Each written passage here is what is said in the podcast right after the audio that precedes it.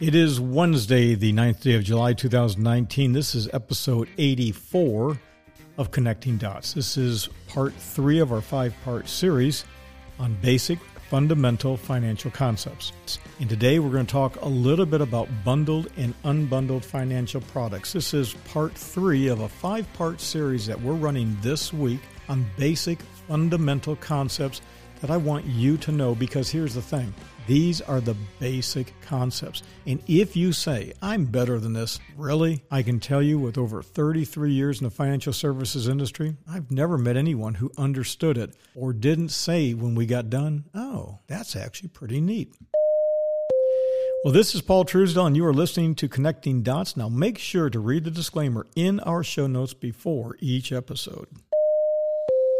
So on Monday, we talked about, again, ownership and loanership, and cash is not an investment. Tuesday, we talked about qualified and non qualified. Okay, we talked about IRAs, Roths, 401ks, 403bs, 401ks, the whole nine yards. And then we talked about a little bit, we touched a little bit on defined benefit pension plans.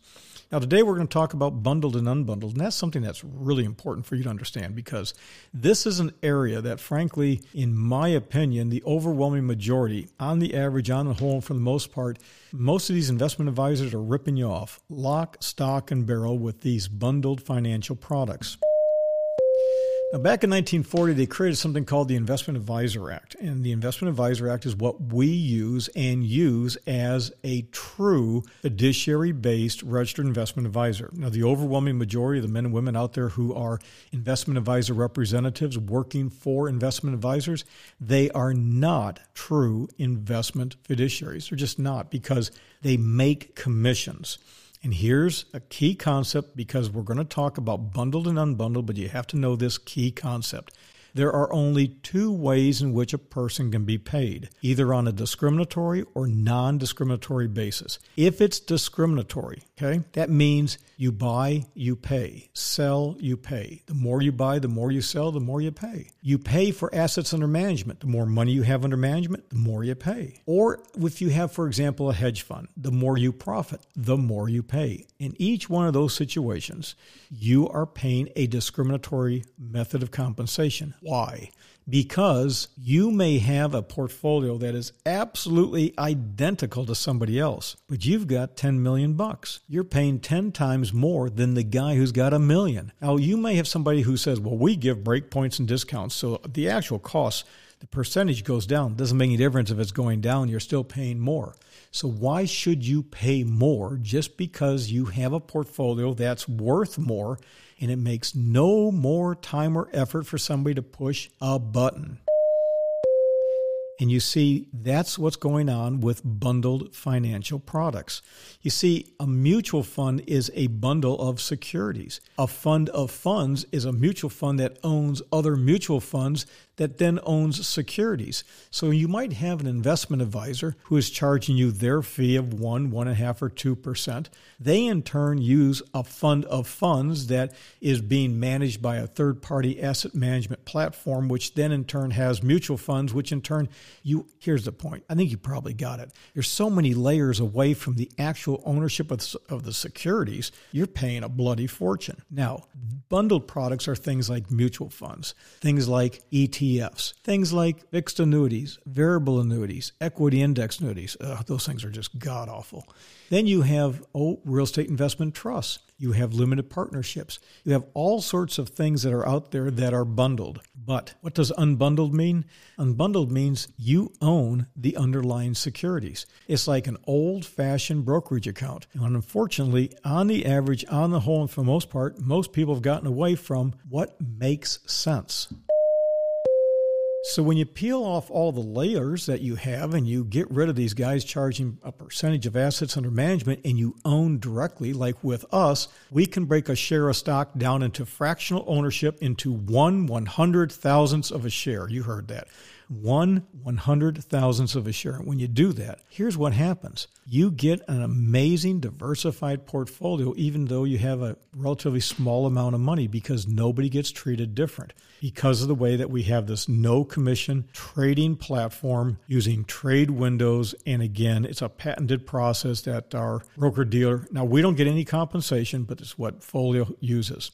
So the key thing is you have bundled and unbundled. You buy your house that's unbundled, but it's everything. I mean, it's a concentrated investment, right? And in the prior episode, I talked about buying a teacup or something and it put it on your shelf and it, it breaks. That's an unbundled asset. So one of the things you got to be careful is when you own an unbundled asset, okay, avoid the concentration. And that's a problem that a lot of people have. They work for a company. I had a guy years ago who worked for Procter and Gamble got a pension from them. He loved them. His 401k was through them, but he owned a lot of stock in Procter and Gamble. I begged this guy to not have all the oh he had just a tremendous amount of money with his former employer. Now there was a period in which boy they stubbed their toe and he lost a lot of money. Here's the thing. I was able to get him to sell a small amount, like a hundred or two hundred thousand dollars.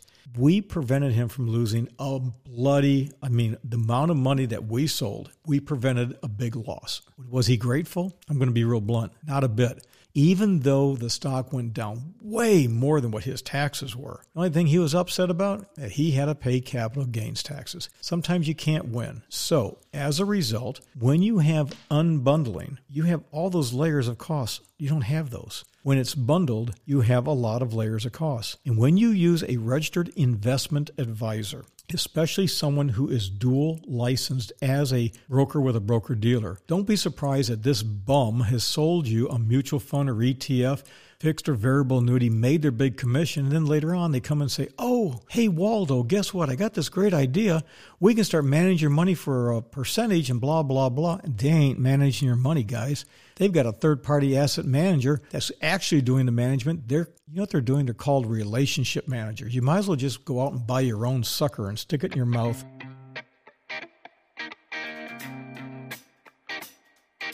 Well, let's wrap this up. It is Wednesday, the 8th day of July, 2019, episode 84, and I am Paul Truesdell. Thank you so much for joining me. I really do appreciate it. Tell family, friends, neighbors, relatives, and coworkers about connecting dots. Now, if you have an idea, a tip, a trick, or just want to opine, what do you do?